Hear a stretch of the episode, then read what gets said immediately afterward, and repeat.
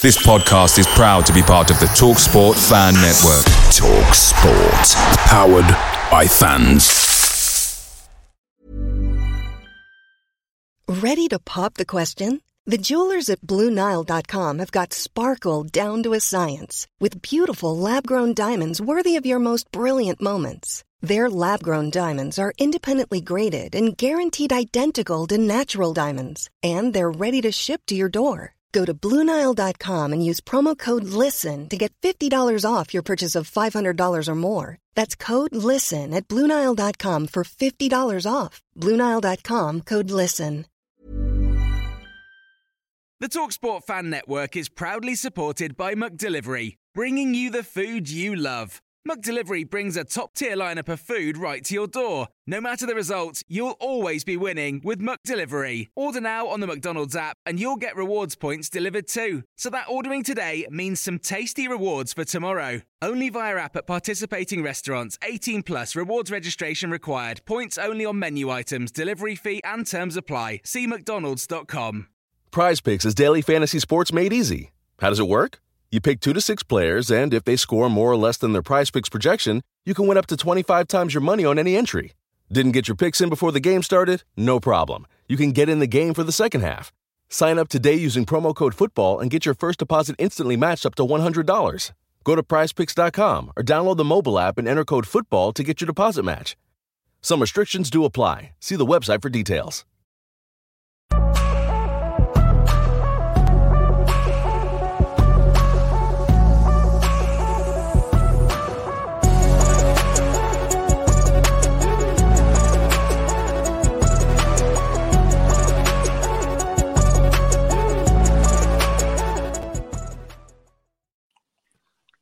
Welcome back to the channel and welcome back to another episode of Spurs Chat where we will be discussing Tottenham's 5 1 win against Newcastle at the Tottenham Hotspur Stadium earlier on today. Uh, before I introduce uh, the guests, if you don't uh, subscribe to the channel as yet, please do hit that subscribe button. And if you are listening to this on an audio platform, do hit that follow button and leave a review if you can. Now, the result today Spurs 5, Newcastle 1. Uh, a comfortable win for Tottenham. Goals from Ben Davies, Matt Doherty, Heung-min Son, Emerson Royal, and Steven Bergwijn. Assists from Heung-min Son, Harry Kane, Matt Doherty, Kulusevski, and Lucas Moura and Tottenham Hotspur are now back into the top four. And I'm I'm going to apologise now how many times I'm going to say Tottenham Hotspur are back into the top four during this stream because it's going to be a lot. Eight cup finals to go. The next game, Aston Villa away on Saturday. Now let's introduce the three very special guests. I'm absolutely delighted to bring back uh, radio presenter Russ Williams. Russ, how are you? Very, very good. Just got back from the game, uh, buzzing after what was a pretty dodgy sort of first half an hour, wasn't it? And then there was an explosion. And uh, it was uh, fantastic because, you know, as you alluded to there, Chris, and I'm sure the guys and all the viewers uh, would agree, it was a must win game for Spurs. Yeah. And how many times over the years have we watched Spurs win this? They go fourth and it goes wrong. Well, today yeah. it went well. We had to get a, a couple of goals for the goal difference and uh, it's all pressure on at Crystal Palace tomorrow. Lovely. Do you know what, Russ? It's absolutely right because I put a video out this morning and I said, you know, if Tottenham Hotspur get a big enough win, we could go into the top four. And how many times have I said that on videos over the yeah. years? If we do this, we can go, you know, second or top or whatever. And it never, it never, never seems to happen. We've also got actor Darren Hart with us. Darren, how are you? I'm in good spirits, gentlemen. Got my Spurs mug. I'm a happy man. Happy man. man. Do you know, do you know, Darren? Um, it's great to have you on because if the result didn't go our way today, you were going to bring the positivity. Listen, always here for the good vibe, but Spurs helped me, so I'm in an even happier place. Can you imagine me on a win day? I'm also delighted to bring back uh, Richard Whitehead, MBE, of course, Paralympic gold medalist. Richard, how are you? Yeah, awesome. Obviously, after the result, great performance. I say it always makes a shitty weekend when we play crap, but yeah being on the show makes a great weekend even better. Come on, you Spurs. And I also just uh, ought to mention as well, Richard, that you were part of the winning team of Celebrity Hunted. So many congratulations. Yeah, cheers for that. Yeah, that was nice. Um, myself and uh, you and Thomas uh, beat the Hunters and raised an extra hundred grand for Stand wow. Up to Cancer. Fantastic. Fantastic. Well, Russ, let's start with you. Um. A very, very simple question. What did you make of today's game?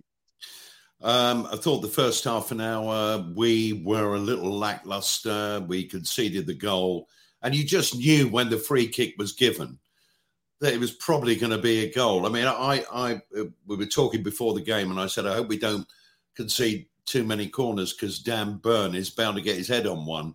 Uh, and that didn't happen, fortunately. In fact, we, we did defend corners, I thought, quite well.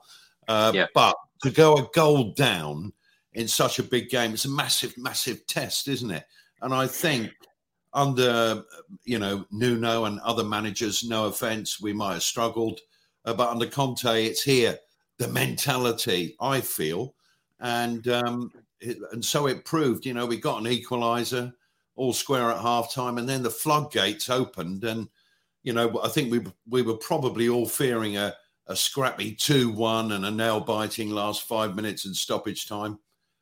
But we didn't need it. It was it was just great. They stepped up to the plate, and um, who would have thought that Ben Davies, Matt Doherty, and Emerson Royal would score in a game in the same game? Yeah. I mean, wow, what odds would you got for that? But good on them. It's fantastic. Brilliant. Watch, you, you mentioned Nuno there. Um, it it yeah. seems a long, long time ago since the Nuno days, doesn't it? Yeah, it, it really does. And no no offense to Nuno, nice bloke, really good coach at, at Wolves, as we know. He, he, just wasn't suited, I felt, to our club yeah. and how we want to play first and foremost. Forget about Conte and even Jose. Really, uh, a lot of people felt that uh, you know the fit wasn't right. And to get sure. Conte, as, as we've spoken about before, Chris, I thought was just it was like a footballing miracle. Yeah. Um, and he's piped down Conte, hasn't he, on all this? Well, you know, I'm not very happy, and this, that, and the other. Everything is positive. I watched him very, very closely in the technical area because my seat was just behind there. I mean, he kicks every ball in every game, and a lot of coaches don't. And and I think the instructions were there. Uh, he keeps them calm, and he gets us through games. Look at the improvement over the last few games. It's like yeah. the jigsaws all come together, really. Although, as we all know, we'll probably come on to it later. Uh, we need three or four more pieces, I feel, uh, for next season if we're if we're going to push on. But now it is a battle, Emerson Royal, for the top four, and I'm I'm positive. I, I'm really positive. I love it, Russ, how you said about in the technical area because most of the times oh. I look at Antonio Conte, he's out of it. He's running up the touchline. yeah. Well, he, he, he, likes to go to the front bit. The fourth official today was a bit chirpy with him on yeah. a couple of occasions. I don't know if he was on his first gig. I, I forget who it was. Um, and uh, to me, he's an inspiration as a coach. He's not perfect. Nobody is. Uh, none of the players are perfect but he's got them believing in what he wants. And I love it when he goes, it's going to be very, very, very difficult to get into the top four. We need a miracle, blah, blah, blah. I don't think he really thinks that. I think he thinks it's game on and wide open now. And I think most of the viewers hopefully would think that as well. I mean, this is, this is great compared to where we were three months ago, two months yeah. ago. Brilliant. Yeah. Yeah, what a turnaround. And he also said uh, that he's not a magician, but I believe he is. Um, Darren, yeah. let's come to you. Your thoughts on the game? You know what? It was a game that, as we all know, was a, a must win for the way the league's going to play out. And I think that first half an hour was a concern for all of us. And if I'm honest, the starting 11, when we saw that we had Emerson and Doherty both starting, a lot of heartbeats were racing, a lot of people's pulse races went up. However, once you saw the performance that the boys put out there, you're really starting to see what Conte spoke about before, what he can do when he trains them, when he gets them to understand the methodology of how he wants the team to play. There were some beautiful interchanges of play. There were some beautiful link ups and passing moves throughout the game. And yeah, it it left me in a very happy space. And as you know, Chris, I have been Mr. Positive and I have been saying top four right from the get go. When everyone said no, I've said yes. And I'm still yep. saying yes. And performances like today, they just back me even more. They make me feel even more confident. So all I can say is up the Spurs, up the Spurs, up the Spurs. Rich, let's come to you. Your thoughts on the match? Yeah, so f- first off, like the like the guys uh, and Russ alluded to, I couldn't actually see Newcastle um, having any real opportunities apart from the, the dead ball situation. And um, then I actually just wrote I wrote down at that point that Son had been terrible, he'd not touched the ball, and the only way that Newcastle was going to score is from a dead ball position. And then underneath, I thought, shit, they just have. well, well, actually, Rich, it was their only shot on target in the game. Yeah, yeah, and and and for for me as well, the first thirty minutes we got it all wrong with the the press. I think we let them have too much time on the ball. Yes, we did have a lot of possession, but when they had the ball, we didn't press them high enough. We didn't kind of force the play. It looked like some of the players were still on international duty yeah. and hadn't transformed how they play internationally back to Premier League, high press, high intensity play. And then all of a sudden, then Sonny burst of burst of speed, obviously forces the, the corner, um, second cycle of play, and then we score. Davies, I was like shocked. But then that, that gave me the confidence going into the second half, knowing that Conte is going to see the difference of that kind of higher intensity. Because I think at that point, Newcastle going 1 0 up. They were going. They were starting to think, right, we're going to put ten men behind the ball, and literally we're going to we're going to play for a one 0 away win, like they have done in the past get, getting that goal just before half time, then having the little bit of kerfuffle just before the um, the, the half time whistle. I think that gave the players a little bit of a kick in the arse that they needed, and then it came out, and that's what I want to see Spurs. That, that second half, and for minute one, they were on it. Everybody, Harry dropped in a little bit deeper, a lot more ball. Obviously, him and Romero, mate, Romero, world oh. class, world yeah. class.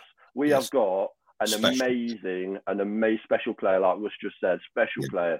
Like I, I, I, when when they said Kane was the man of match, I was like, I watched Romero and I thought this guy is a real magician at the back, okay. like confident on the ball, and I was like blown away. Like I've seen him play awesome this year, but that performance from him, even though we we smashed Newcastle, was like awesome. Yeah, yeah, absolutely. Um, Russ, let's come to you. Let's talk about Tottenham starting 11. It was, of course, one change. Um, Sergio Reguilon yeah. out of the team and uh, Emerson coming in, but Emerson going to the right and Matt Doherty going to the left. So the full team, uh, Hugo Lloris in goal, the back three of Romero, Dier and Davies, wing backs Emerson and Doherty, uh, in midfield Bentancur and Højbjerg, and the forward three of Kulusevski, Harry Kane and Heung-min Son. Um, is that what you expected, um, apart from Reguilon being in this team? Is this Tottenham's best starting 11 for you? Um, no, I don't. I'm, I'm not. I'm not convinced because I thought with the two wing backs, it's almost like square pegs trying to get in round holes.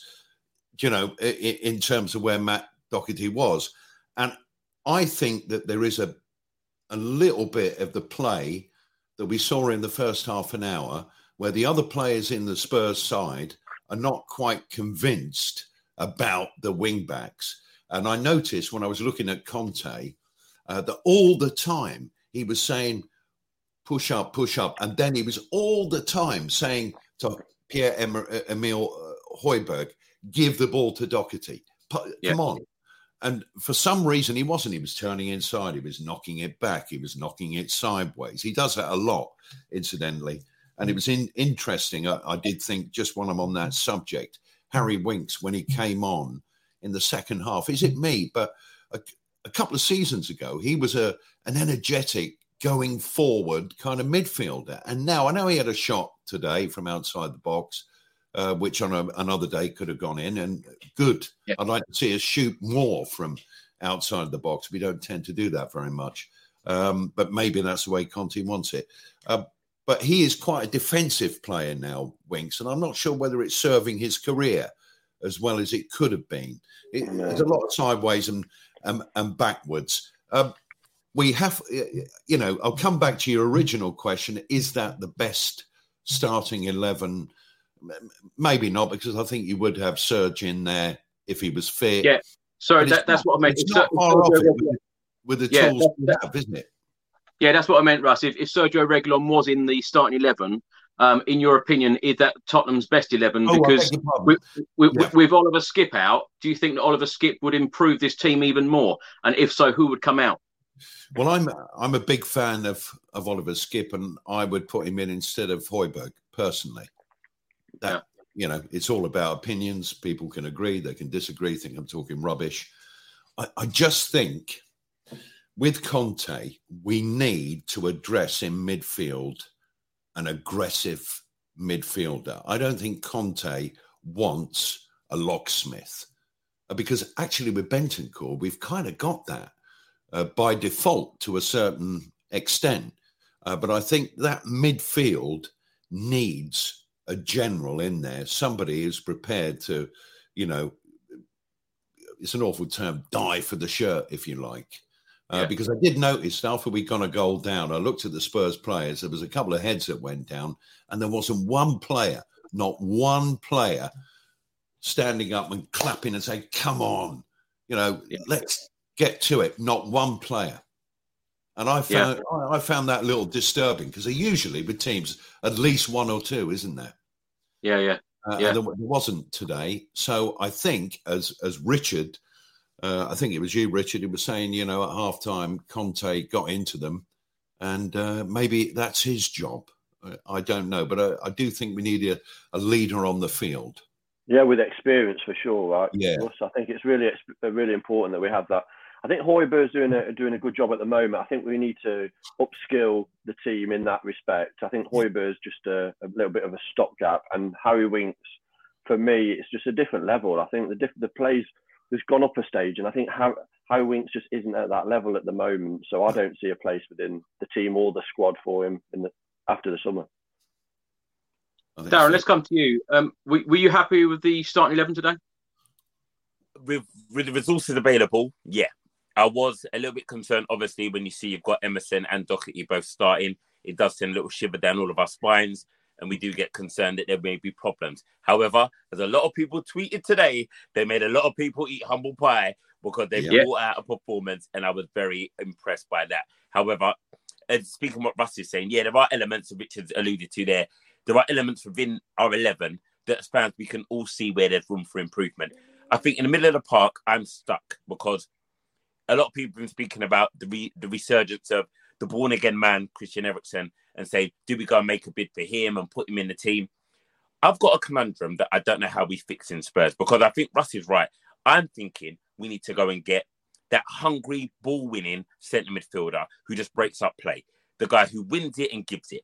Because I think now in the middle of the park with Bentancur there, I think he is a footballing genius. And I said this on transfer deadline day, he's a real educated, intelligent footballer, and he demands the ball. He's also instructing play with his hands.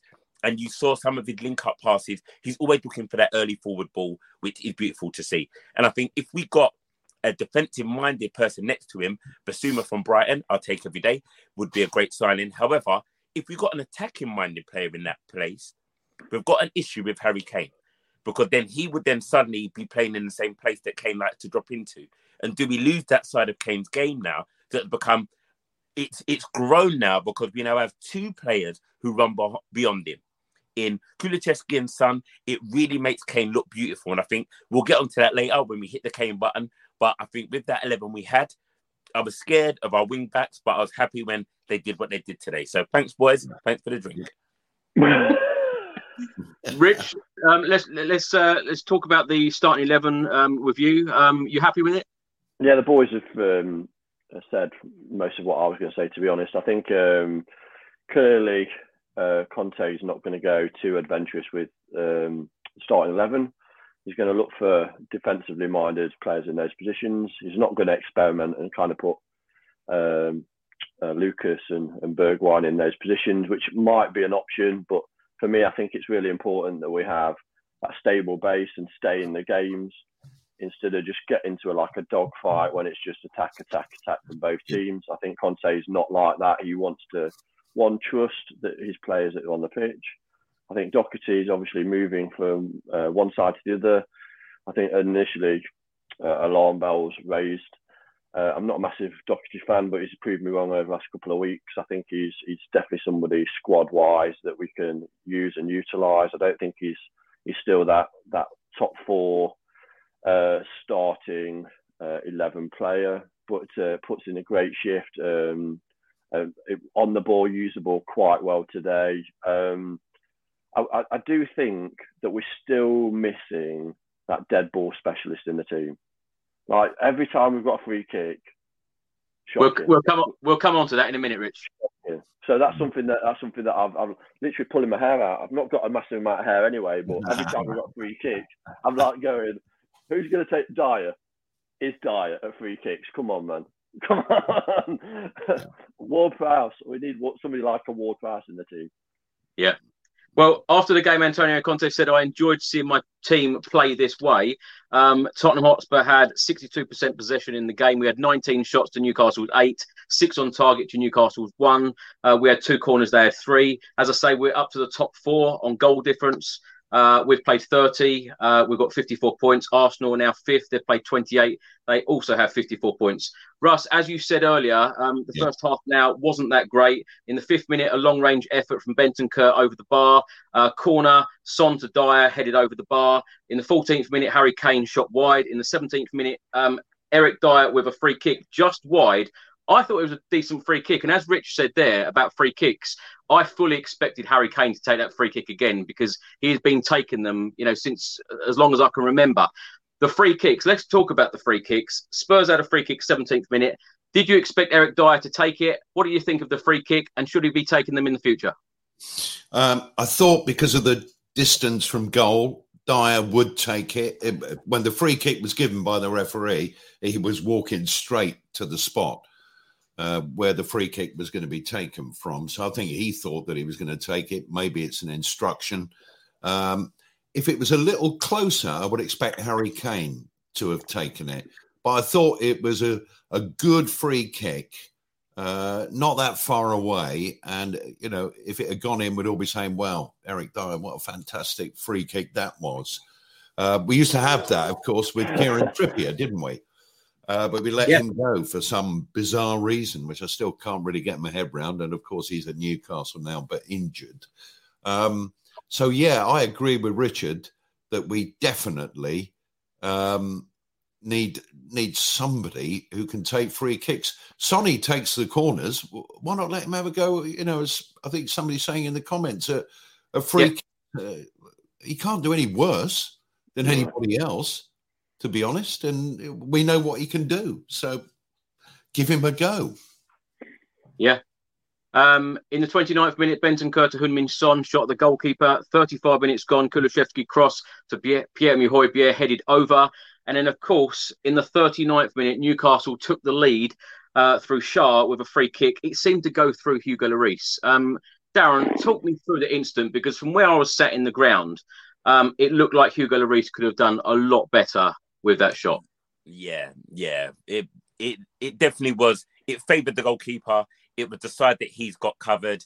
Um, there were three Newcastle players on the edge of their box, uh, edge of, of our wall, and um, they obscured his view a bit. But I know from what I saw today, of all the Tottenham players that stepped on the pitch today, Hugo's the one who's going to be a little bit frustrated with himself because he's better than that. We know he's better than that, and he sets the bar a lot higher than that. So it was one of those moments as we probably all felt, oh, it's going to be one of those days because it looked straightforward. He, he, should have kept it out. There wasn't much of a sting behind it. And you thought, no, Spurs, don't do this to me now. Don't do this to me now. So, yeah, I'm glad we, we turned it around. But yeah, Hugo, you should have saved that, my friend. You know, you should have. Darren, let's stay with you. Four minutes later, of course, we equalised. Heung-min Son uh, with a uh, with a good cross in. Of course, Ben Davies leapt up. Um, he actually come out and said, "I leapt like a salmon to header that goal in." uh, mm-hmm. Fantastic finish, wasn't it? It was a fantastic little bit of play there, and I think what I loved about it is Son never looked up, and I think that's the beauty of that cross is he knew where he wanted to put the ball, and it's that desire. You rip a ball in of that quality, all you got to do is get a touch on it. And Ben Davies, he desired to get into the box all he had to do was get a touch. He did, and there's the goal. And I think the timing of it was so important for Spurs at that point. Because if we let the game slip away from us a little bit further, not getting an equaliser before half time, I think heads would have been really rattled, and I think Conte would have had a lot of work to do. So I think the timing of that goal was immense. The movement yeah. for the goal was great, and just Tottenham being on the front foot. And I think what we're seeing with our back five is they've got license to attack. There were moments today where I don't know if you guys spotted as well, especially early on. Romero would go forward with the ball, and Sonny would look up, and he's the most central player in the box. And I was like, why has Romero stayed there? And it's the confidence in each other. Højbjerg drops in for him. The understanding of each other is really coming through right now. The team is really getting to understand each other. Their awareness of each other's movement. I think that is so it's so crucial when you play a Conte system. Understanding everyone around you. What is their role? When Doherty goes forward, where do I go? What is the changes? And that's why our passing today, I know people will allude to it a little bit for Harry Kane, but everybody's passing today was superb. There were balls that were being fizzed at people's feet, and the control and the one touch football and the movement was immense today. Like, guys, hats off to the team. If I had a haircut, I'd take my hat off, but I haven't, so it's staying on. But yeah, great work. Lovely football. So yeah, that goal there for Ben Davies, that's what, first one in four years? If he keeps doing the salmon jump, he can get another one next week. Yeah. Yeah. Rich, let's come to you. In, in stoppage yes, time, um, three players were booked, including uh, Rodrigo Bentancur. Um, can you talk us through it? Into, like I was actually over the other side, didn't see it that well. What, what can you talk us through what happened there? Yeah, I like that. I like that. I like that. Um, obviously, Conte likes players that show his energy and passion. The first half was rubbish, like proper lethargic. Everyone looked fatigued. Um, there wasn't that bite in the in in the uh, in the tackle, and nobody's pressing. There was chances to uh, let the wing backs go either side. Didn't really happen. So I think obviously at that point uh, it was about the players really taking control. And obviously with the new players that have come in, they've given us a little bit of a new dynamic, haven't they? Bentancur, obviously, with that snap in the tackle, and obviously him and uh, Saint-Maximin had had a little bit of an altercation, and I think it was it was really handbags. I think he was it was literally holding each other off the ball, and then it was just head to head, and then uh, Joelinton got involved, and then. But that's good. I think that's good just before half time. I think that really set the, the tone to say, actually, Antonio, we care because all the other players were like ripping each other off, so they didn't get sent off. And um, and it's important. It's important to show it's not it's not just a game, you know what I mean? The fans go go to the, the stadium to see a fight, and that's what the Spurs player did. When it got when it got tough, when it got tough, people dug in and showed showed the actual fans that they cared about putting the shirt on, and that's the reason why it's turned around. Because the first half I thought was crap, like proper yeah, yeah just like people just didn't want it. I just didn't think they, you know want it. Dier was probably the better player, best player in the first half. Always, I think he's strong on the ball and composed. He's shown a different dynamic to his game this season. But apart from that, like I say, Sonny, until he had that run just before our equaliser, did literally nothing. Yeah. And I've got his name on my shirt, so. Uh, hey. Richard, man. just jumping on that point, you know, you said like that first, like half an hour, that the commitment in it. I think also there was something else that played there. Newcastle under Eddie Howe have pressed everybody this year. They've come out flying, they've put everyone under pressure. And I think part of that may have been that Tottenham came out going, that's what Newcastle were going to do. And what Newcastle did is what everyone has realized we can't handle, so to speak, is when they drop off. And they did that really well. They closed down the pitch on us. They went, You're not going to be able to pass through the middle. And it took us a minute to get the gear to go, how are we breaking this down? And I think that's something that I've watched with Tottenham. But this new improved Tottenham is that we are now breaking down those teams. We are yeah, finding those intricate passes in the gap. And I think that 35 minutes was a massive moment where Spurs going, oh, sugar, how do we break this down? We don't know how to do it. We, we've got to find it again, find it again. And going 1 0 down, I think helped the gear change because, like you said, the fight happened there. Certain players like Romero started to push forward a little bit more, and everyone's like, "Come on, we're better than this." So, mm. yeah, there's definitely a difference between today's game and when we were away at Burnley, and that was like oh, that was dreadful. I know exactly, and then I think today we the, the yeah. crowd played a big part as well. Yeah. You know, like, towards the end, that and then the crowd got really behind the players and like, like pushed the players forward, and that helped. And the thing is, as well, Chris, for the first half an hour, we were trying to play through the middle. It was almost like the players in the team didn't trust to give the ball, as I was saying earlier, to yeah. the wing backs. And the reality is, and we all know it, that if we're going to get to the level under Conte that he wants, the club wants, the fans want, and I presume the players who are going to stay at the club want, we've got to get wing backs of the quality of mm. Reece James or mm. Andy Robertson or Trent mm. Alexander Arnold, or dare I say it, someone like Kieran Tierney, who is a really good wing back for Arsenal, that level of player. And what we've got at the moment, I think the harsh reality is they're not good enough. Yeah. I think it's fair to say, though, Russ, and we will come on to this shortly, that um, there has been vast improvements um, under Antonio Conte in these last few months. Yeah. But um, I, I, know I get exactly what you're saying.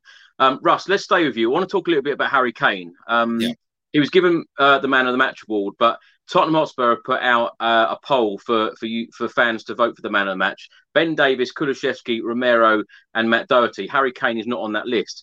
Conte said about Harry Kane after the game, I really like Harry Kane as a person, not just as a player. He's a world class striker and he deserves the best. I said to Harry, the only disappointing thing today, he didn't score because he played an amazing game.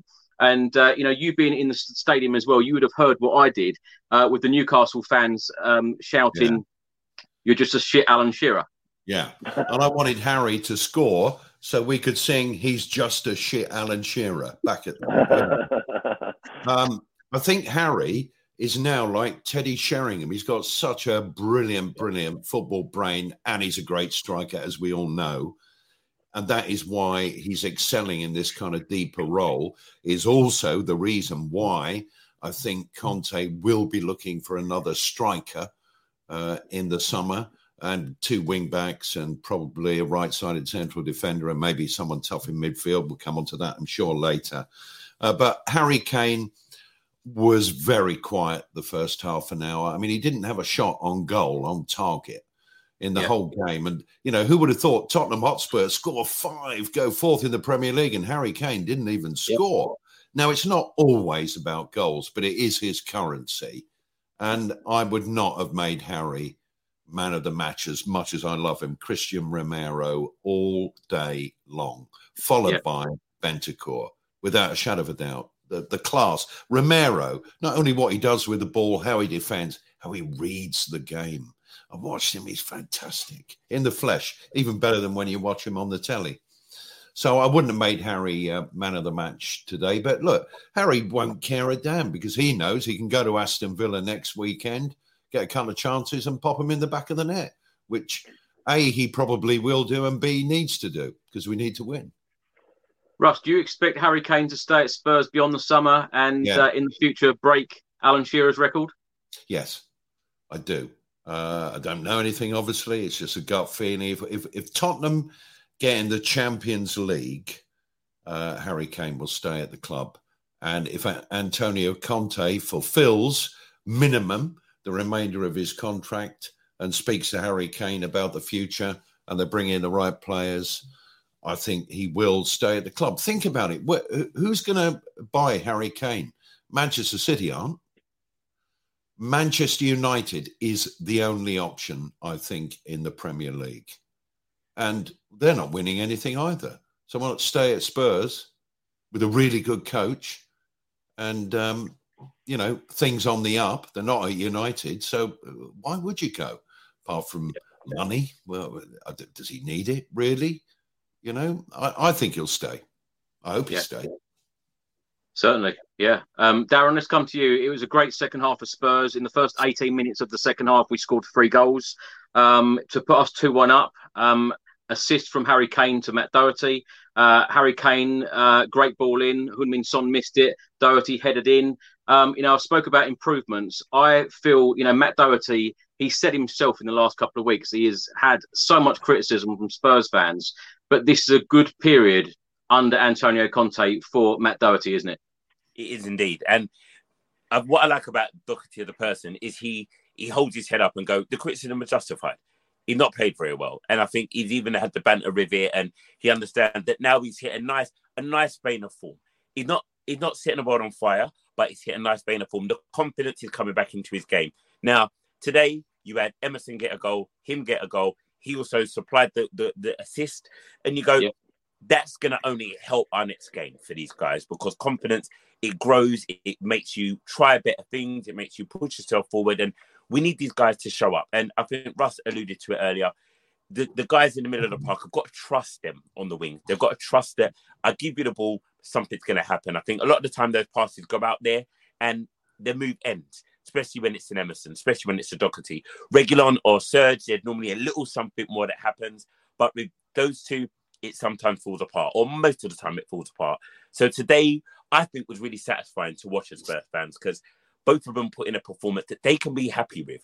They didn't set the world on fire.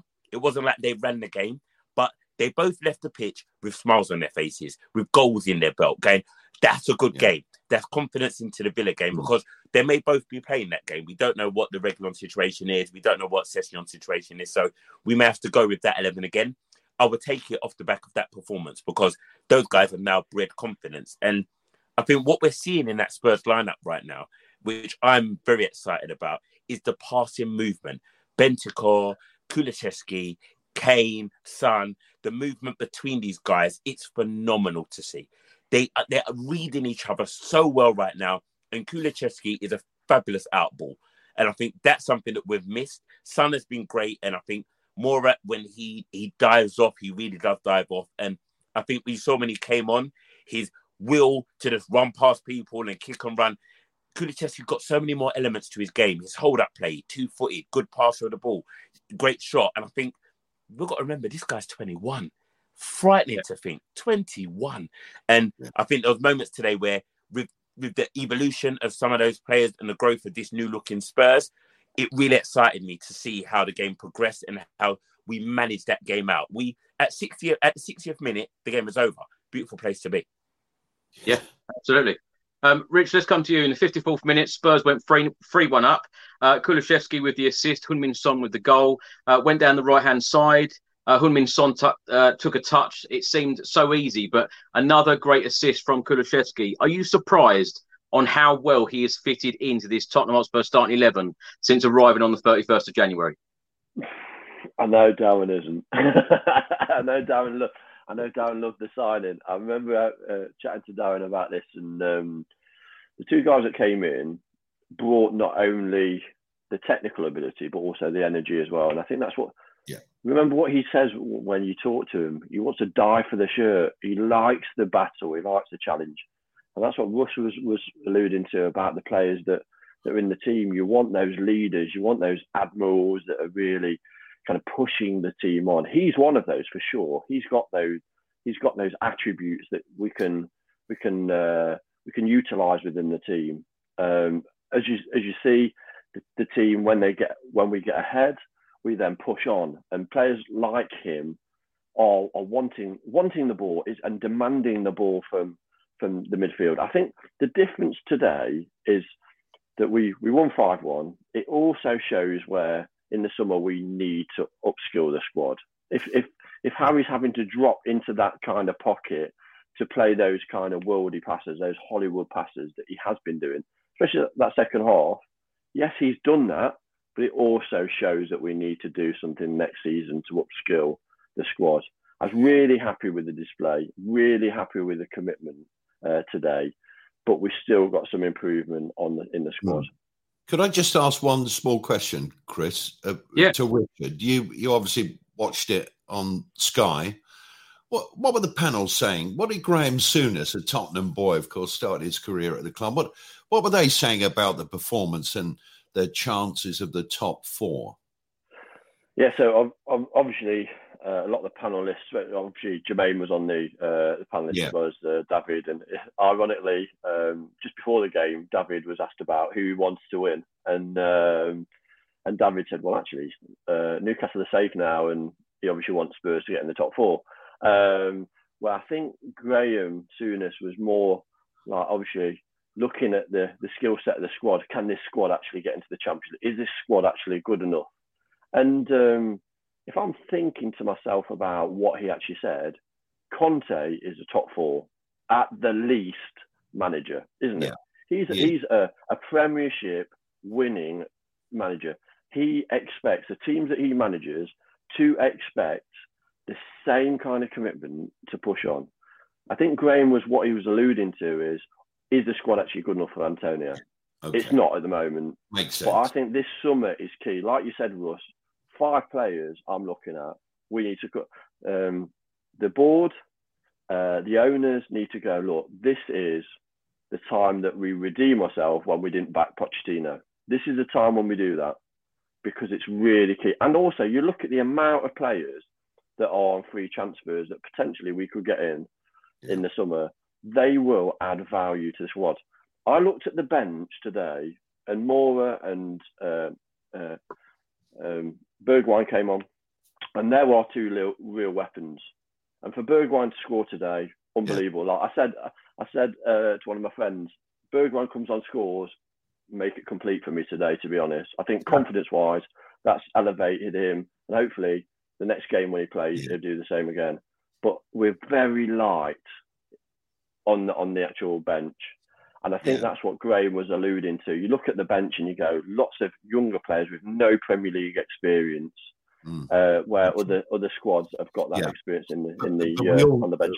We all know that Antonio Conte is a very good football politician and tries to get sure. what, he, what, he, wants, and in certain ways, uh, he's talked already about how very, very, very difficult it's going to be to get Tottenham yeah. into the top four. Nearly impossible to do it. This was a couple of weeks ago. It will be a true miracle if it happens. I think he fancies the miracle. In fact, I'm bloody certain he does. And then he will use that and he will say, Chairman Daniel, a miracle has happened, but it only happens once every thousand years, maybe. Now, I need your help if you want another one. I think yeah. I can do it, but you've got to get your money out. Um, and I, I, think he's probably saying different things to the squad, though. I think the squad yeah. is, is improving their confidence. Where to the media, he's saying, like you said, this is going to be a miracle. But really, what he's saying to the squad is, I believe we can do this. Yes, hundred percent. Yeah. Russ, the question that you asked Richard there about um, did, did you expect the media to be quite negative about Tottenham? Because I feel like a lot of Spurs fans feel like the media are very negative about Tottenham a lot of yeah. the time. You work you work in the media. Do you feel that? They are. They're sneering about Spurs you know, uh, I've listened to radio programs in the last two or three weeks. You know, Arsenal playing well, Arsenal nailed on for the top four. But who said so? Who said so? Some caller? Yeah. Some, you know, popularist presenter? I mean, hang on a minute. I think, uh, I don't know if I said this to you, Chris, but I, I absolutely feel that knocking Spurs is from is a bit of a national sport. Yeah. And I don't know why. You know, we play good football, we've got a good history. Yes, we haven't won much in the last 20 years, but when Poch was tearing it up with all those young players, everyone was saying, including Graham Souness, and I'm, I'm not saying that Graham has said bad things about Spurs, but even Roy Keane was saying, they're a fantastic team. They're great to watch. You know, they could win something. Yeah. But yeah. when it's just normal Spurs and we we have the Spursy moments, you know, it's like everyone has a go at Spurs. Oh, well, it's Spurs. Oh, lads, it's Tottenham. And I don't understand why there is that sort of level of uh, making fun of our club and disrespect to our club. I, I don't think we're a dislikable club. I think we could all name clubs that are much more dislikable than us. Yeah, but maybe I'm precious about it. But I do feel that there isn't a, a jumping up and down in the media to even slightly champion what we do. Yeah, you know? yeah, I totally agree. Um, Russ, let's stay with you. In the 63rd minute, um, Spurs went 4 1 up. Emerson's goal, Matt Doherty crossed. Uh, he started off with his left foot and crossed it with his right foot. This is what I meant about improvements. You wouldn't have expected this a few no. months ago, would you? No, and he only just got a touch to it, but hey, got a touch to it, and it it went in, and uh, you could see, and it was a great moment. Um, the elation on his face that he put the ball in the back of the net for Spurs, and he scored a goal, and you know the fans were right behind him.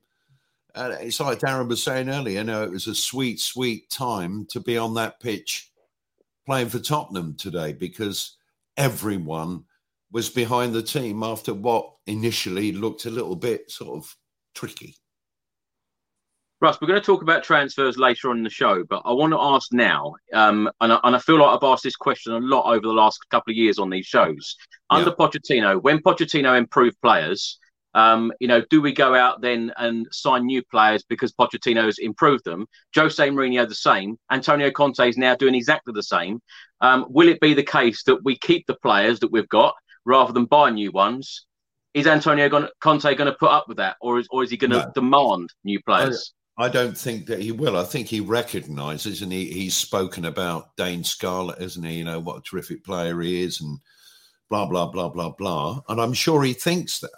But he needs finished articles to challenge uh, the big clubs in the Premier League. Yeah. And hopefully in the Champions League. And I, I think that this is the issue now. If if he can deliver the top four, the board and the owners are in a right pickle because they're going to have to give him money or he's going to walk away or just say, What's the point? Look yeah. what I've done with this group of players and how I've improved them. Imagine what I can do if you give me the tools, the extra tools that I want. Yeah. And, uh, uh you know, I think we're all fearful, if we're honest, aren't we, of yeah. which way it'll go. And I just pray that it goes the way that I want it to go, which is Conte gets given what he wants, and next season we have a right good go. Well, on that point, Darren, let's come to you. This has to work, doesn't it? Because um, how, how do you go from Pochettino to Jose Mourinho to Antonio Conte? Where, where, where would you go next if it all went wrong? It can't you, go wrong. You, Chris, you'll have to get the job after this. like if, if, if, they don't, if they don't make it work now, they've got to give you the job. 100. percent I'll, I'll back it. I'll be your assistant. Um, just looking at what we spoke about there, and the board have to back Conte, but I think also there's an idea like the improvement of some of the players. Like we said, how well Davies has played, how well um, Dier's improved, how well Romero and um, Doherty have stepped it up a level. Now, I said it during transfer window deadline when players were coming in and out, and there's an emotional connection that we have with players sometimes. And when they do well, we kind of go, oh, give them more, give them more, give them another chance. They're, they're improving. They could turn into the flower that we want them to blossom into. I think Conte is one of the only managers in the world who is going to be brutally honest with the board and go, he did all right now, but he's nowhere near the level I need. So he has to go. And I think that is the manager that we need for Daniel Levy because Daniel Levy could dress it up how he wants and go, keep him, we'll get someone else, or we need to get a young one to improve. Dane Scarlett's great. Conte going, I, I think he's great. He's not ready for three years. He's not Conte ready. So Conte's going, I need the man who's ready now so that I can deliver now. Then while he's learning, then he can learn off someone who's even better than him and they all grow. And I think it's essential that that happens. If you look at the two signings that Conte got, Bentancur and and the big Swede. Like, let's just look at those two. They're just the two that he got in. They instantly improved the 11. Their, their footballing brain is immense. You look at no disrespect to Harry Winks, Bentancur is light years in a footballing brain ahead of him. And that's what has been brought yeah. in. You put Skips next to him, and it's going to elevate Skips. Skipp's a great player. He's a great prospect. He will elevate him. That still doesn't mean that Skipp's there. It means now we need to bring someone else in that is at that level that makes Skipp work harder, also makes Bentancur work harder. And I think that's the level of our squad. We looked at our bench today, and I think um, Richard, I think you mentioned it. We had Moura and you had Bergwijn on the bench. They were like the two that you knew were going to come on at some point. Bergwijn needed to get a goal after what he did on international break. Moura, for me, he can leave now. I love him to bits. Emotionally connected. He done great for our Champions League run. But what does he give now? There's not a lot out there for him. He needs to be allowed to move on. And I think this transfer window is going to be really important because we have to not be sentimental. We can't hug the ones that we love and we have an emotional connection with. We've got to go full Conte mode on this and go.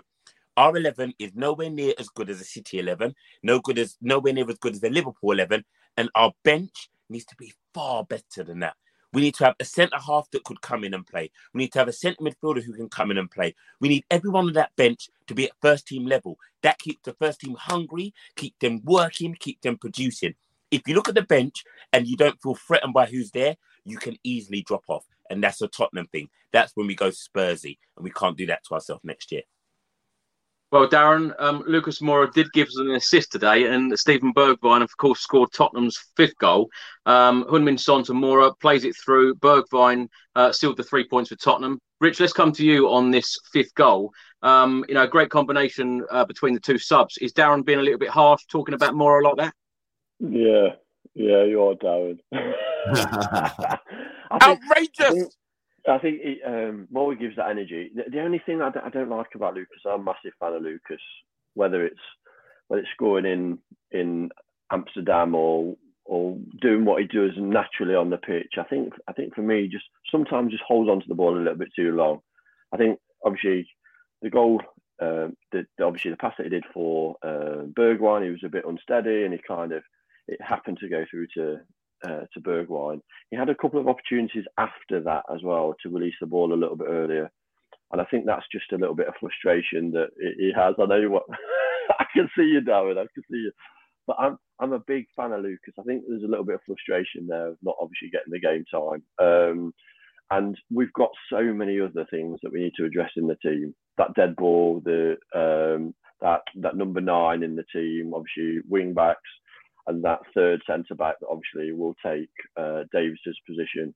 Um, and I know you love Doherty, Chris, because you got his shirt today. No, no, no. Show everybody the shirt. No, no, no. Show everybody the shirt. Hold on. Shirt.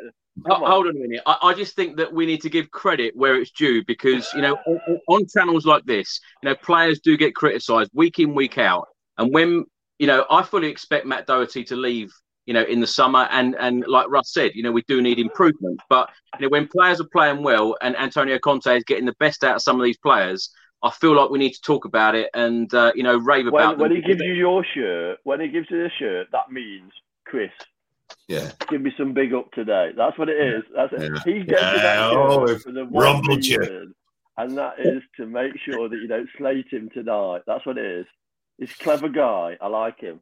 I, th- I think uh, on the subject of Lucas and one or two other players, you know, it's like having a wardrobe with uh, 11 of your favorite pairs of jeans in there. Sooner or later, you have to recognize that a couple of them you are, are a bit worn out now. And you get some new jeans in, and it might be the case. I mean, I, I, I'll never forget what Lucas did for us in Amsterdam. No- None of us will, and he's had other moments as well.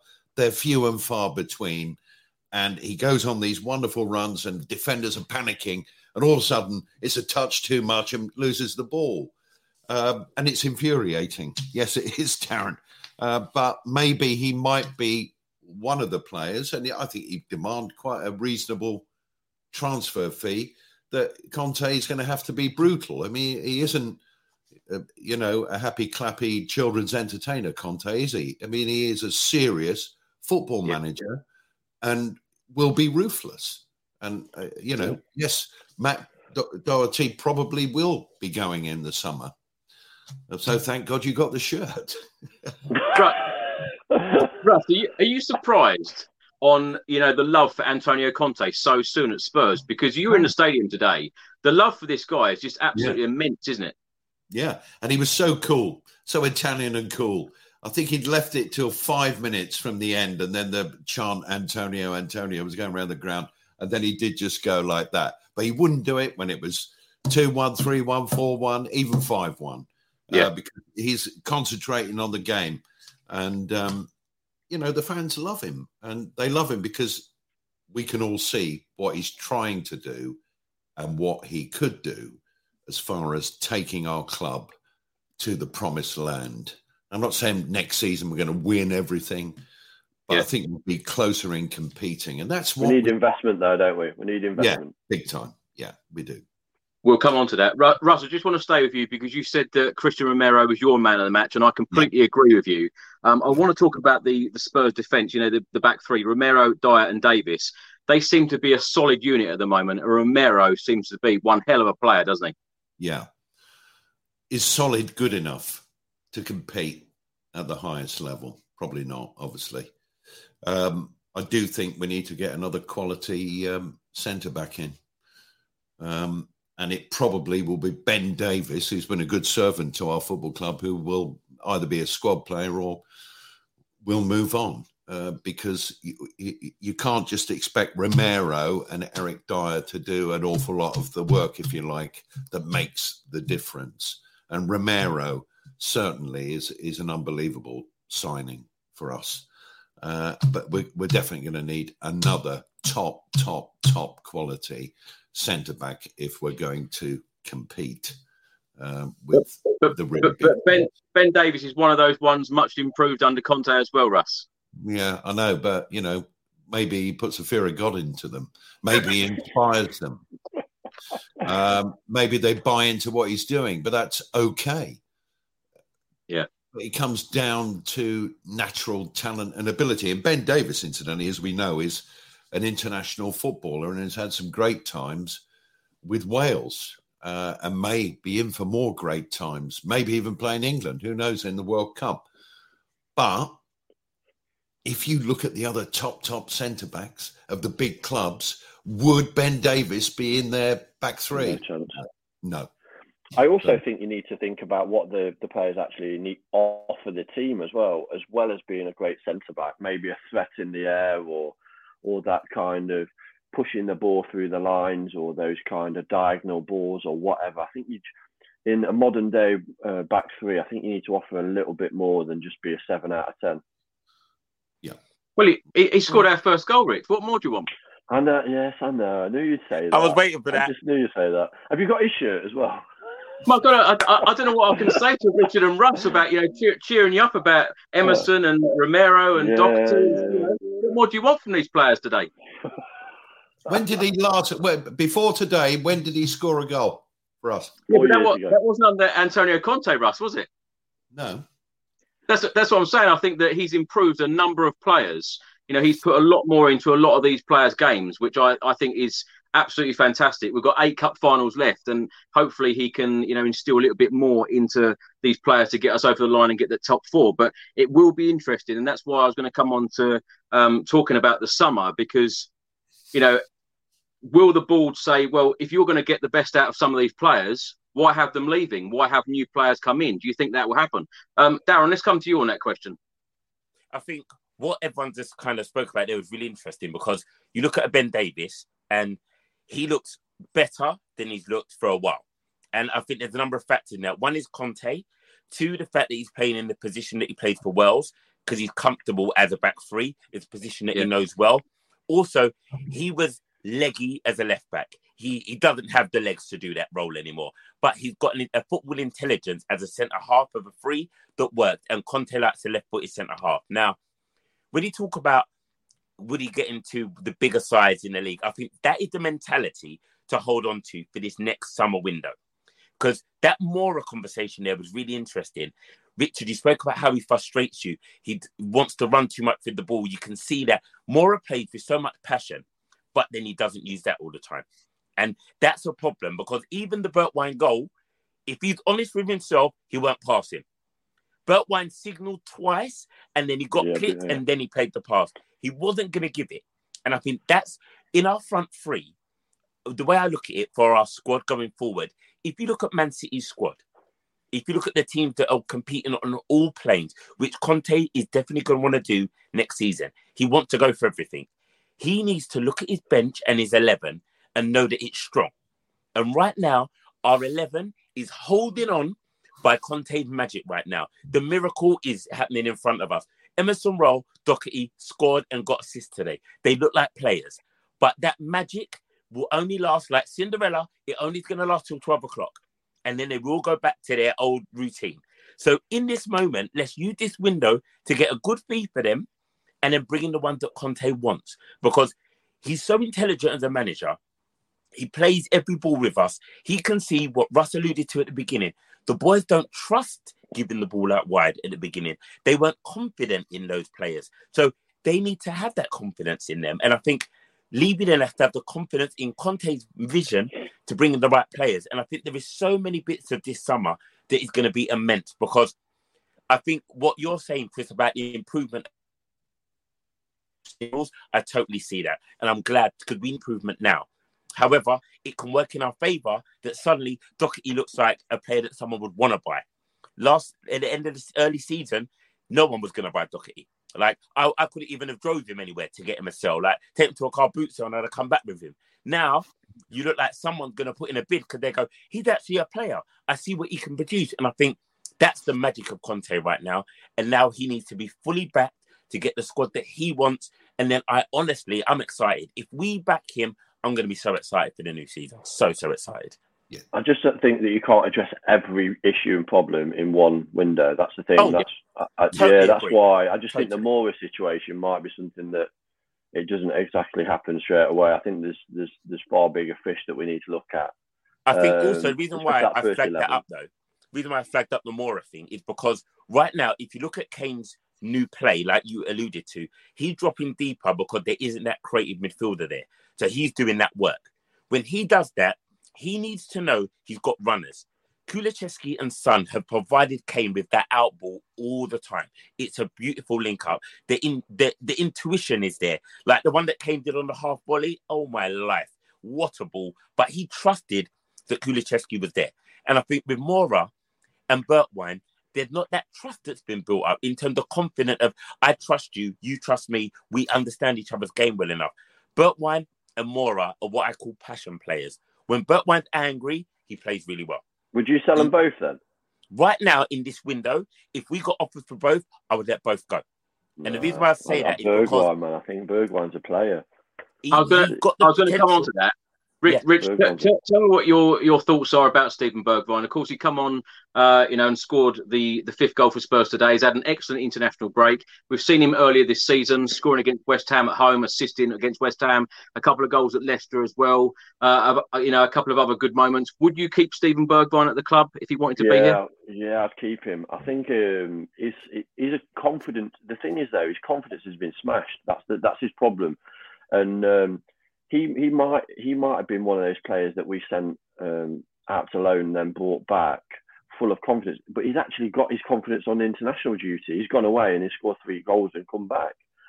Where obviously the two boys that we did send out, the Celso and then Bele, I think those are the guys I'd sell. I'd get rid of those two, reap the money f- from them, and then I'd probably keep Moura and Bergwijn um, as as that kind of rotational squad players. I just think um, Bergwijn's not shown his best yet.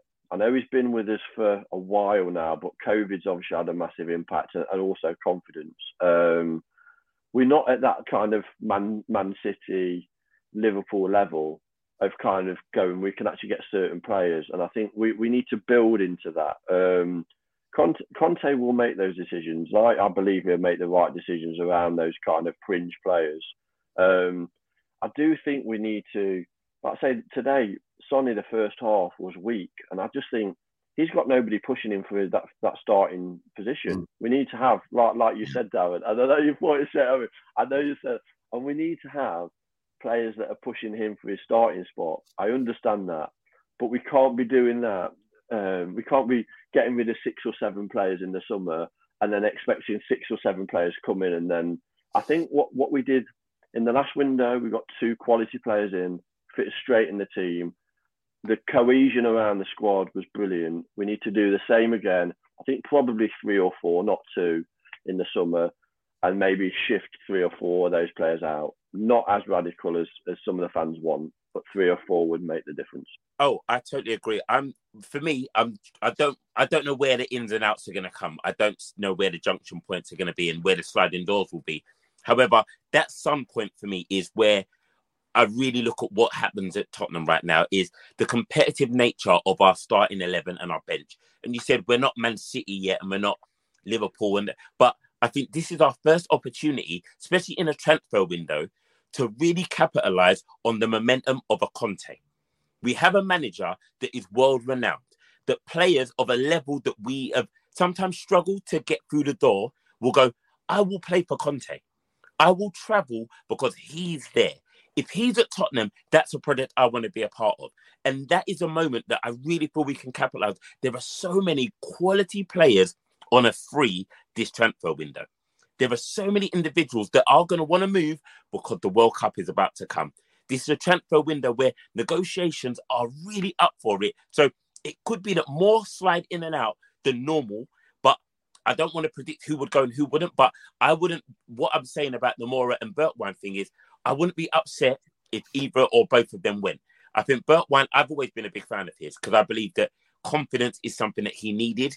And like you quite rightly said, international duty was great for him. He got his confidence, but unfortunately, he's not better than Kulusevski or Son. So yeah. he comes back knowing I'm going to sit on the bench.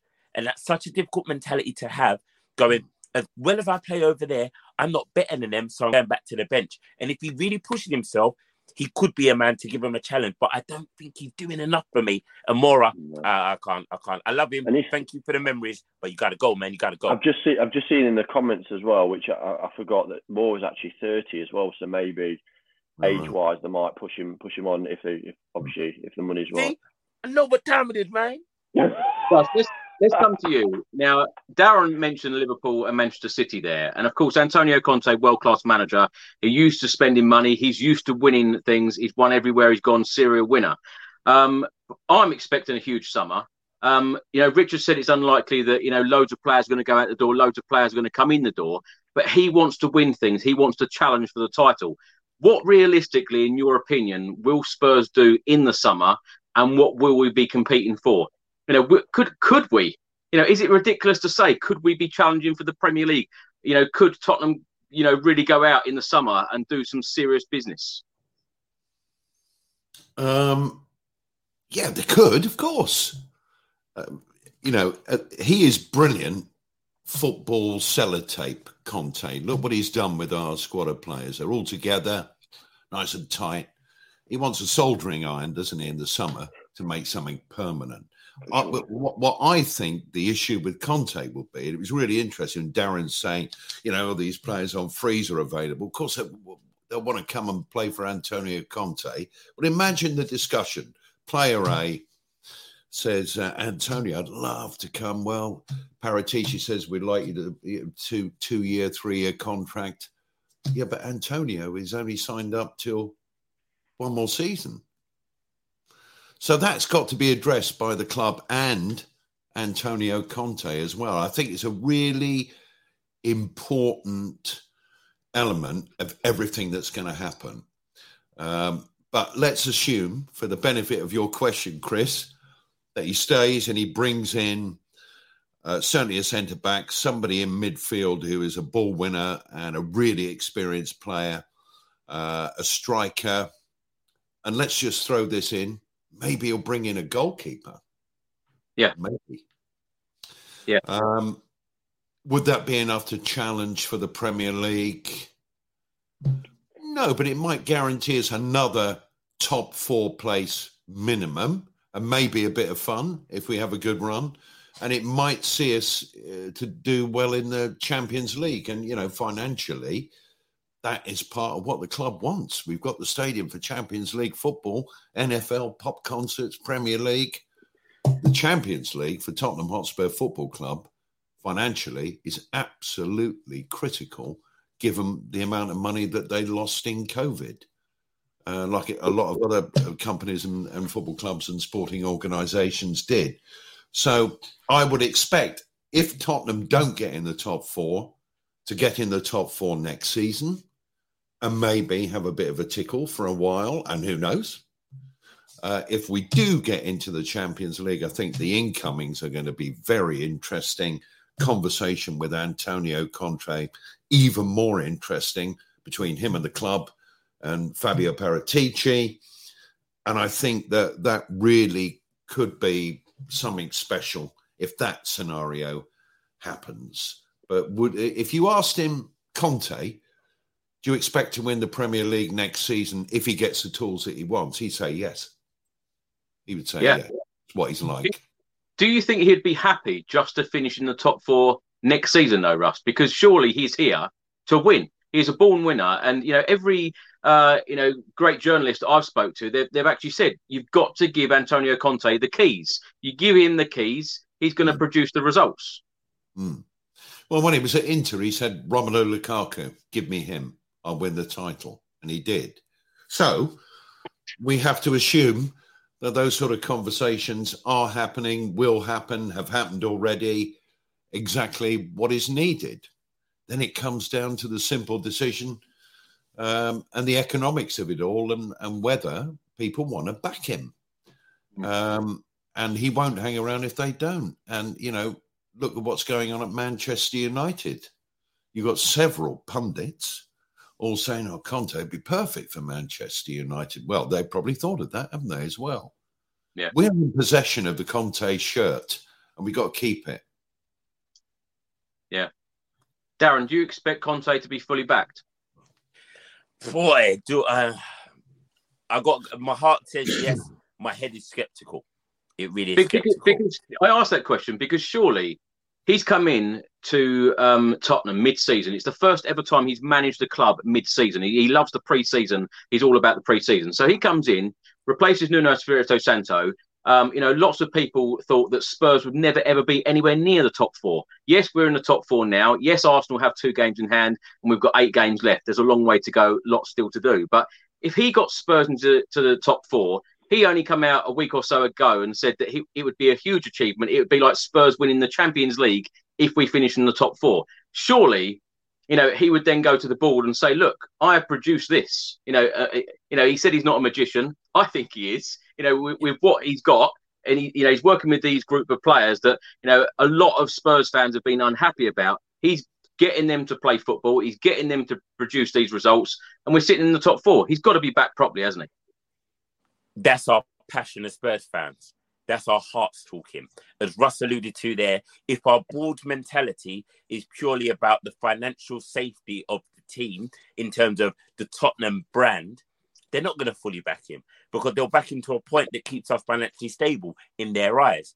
But right now, that doesn't work for us fans because we want, as you always want, Chris, we want the trophies. We want yeah. the accolades. We want the team to be able to go on all fronts like Conte would want. And I think that's why this period is such a massive one because we have the manager who everyone knows, give him the tools, he will produce. This isn't a time to bargain with him. This isn't a time to go, oh, I don't want that one. I'm going to give you this one. This ain't the market. This isn't the guy to do that with. He will walk. And as all the pundits are alluding to, Man United want somebody. And if the summer is a place where we play silly games, we will lose a manager and we'll lose the best opportunity we've had for a decade to kind of really push on now. We've been floating around, and this is time to go. Let's be real about the pitch. I think I've said this before. We're a great brand. We have a beautiful stadium. We have a beautiful system now in place that makes our franchise and our business level amazing. Now, let's deal with the pitch. The players on the pitch, the, the fundamentals on the pitch need addressing. And my heart is willing this to be the transfer window where we all get what we've all spoke about today. A manager gets the full backing that he needs and the squad gets the improvement that he needs. And I'm always scared when I know Daniel Levy is in control because that's not what they care about. And I just hope, I hope, I pray, I cross it all. I wear the same pants for a week, whatever I need to do to make this happen, where the ball goes, let's see what the fans want. Let's go fan focus. Let's give them what they want on the pitch. Give Conte what he needs. It, it has to be, Chris. It has to be. Darren, lots of rumours and reports have been published in the last few days about West Bromwich Albion goalkeeper Sam Johnstone. Um, would you be happy if Spurs signed him? One hundred percent, absolutely one hundred percent. That's the kind of idea that I'd go. That makes sense because he's a great pair of hands. He's he's a keeper that would definitely benefit from being a year with Larissa as well and then would definitely kick on. And that makes sense. In the goalkeeping department, that would definitely make sense for me. There've been lots of rumours now, and this is the hardest point I find being a Spurs fan as we go toward the end of the season and the transfer rumour mill kicks in because we get linked with everybody. All the wonders of the world get linked with us. And now I'm not getting excited until I see him holding up a shirt. Don't care who you tell me is coming. I'm going to stay like this until no. I see him hold a shirt. Rich, let's come to you. Um, now, let's talk about the top four. Um, do you think that Spurs can finish in the top four? We've got eight games left. Aston Villa away, Brighton at home, Brentford away, Leicester at home, Liverpool away, Burnley at home, final day of the season, Norwich away, and then, of course, that um, rescheduled game, Arsenal at home, which is going to be an absolutely huge game. So, four games at home, four away. What is your gut telling you at the moment? Well, I obviously have from kind of day one, especially around the kind of Nuno period, was top five would be a miracle. Um, we can obviously get in the top four. We can obviously get in the top four. I think um, it's going to be between us and the Gunners. Um, they've got more difficult um, fixtures for sure, um, and I think that's where they're going to drop points. I think it might come down to when we've got them at our place. I think it will, will actually boil down to that game. Um, and what a game that will be! What a game that will be! Um, I want us to be in the top four. I'm praying that we can get in that position. We just need to kind of keep this intensity up moving forwards. I think in the past, the un, very inconsistent play, especially away from home when it's wet and windy and some of the players just haven't really turned up. We need to kind of maximise this opportunity now, maximise the coach, his experience. The players need to believe that it's possible and it is all about the fans getting behind the players at the home games, and then hopefully the away games, the players, I said, grind out those one 0 um, one nil wins, because it's. I, I actually I, I, looked at the the, result, the uh, fixtures today, and I was like looking at the other teams with the other fixtures they had, and I think we can win. A, we we can win all our home games. We just need to be consistent away from home. That's where we're going to slip up. Away from home, and like we did against Burnley, going back to that game, I just watched that game and I went, that is our season. And we don't want to be yeah. one of those teams that falls down a cold Thursday evening, was it Turf Moor, and losing 1 0. And I'm like yeah. going, come on, we can do this for sure. I, I, in my heart, I'm saying we can finish top four. In my kind of my head, I'm saying fifth, which I've done all season. So hopefully I'm wrong. Mm-hmm.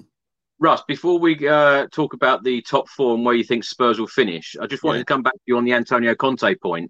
Um, yeah. Surely Conte can't start as Spurs manager at the start of next season just with that, you know, that final year left on his contract. Surely that yeah. that has to be sorted out in the summer.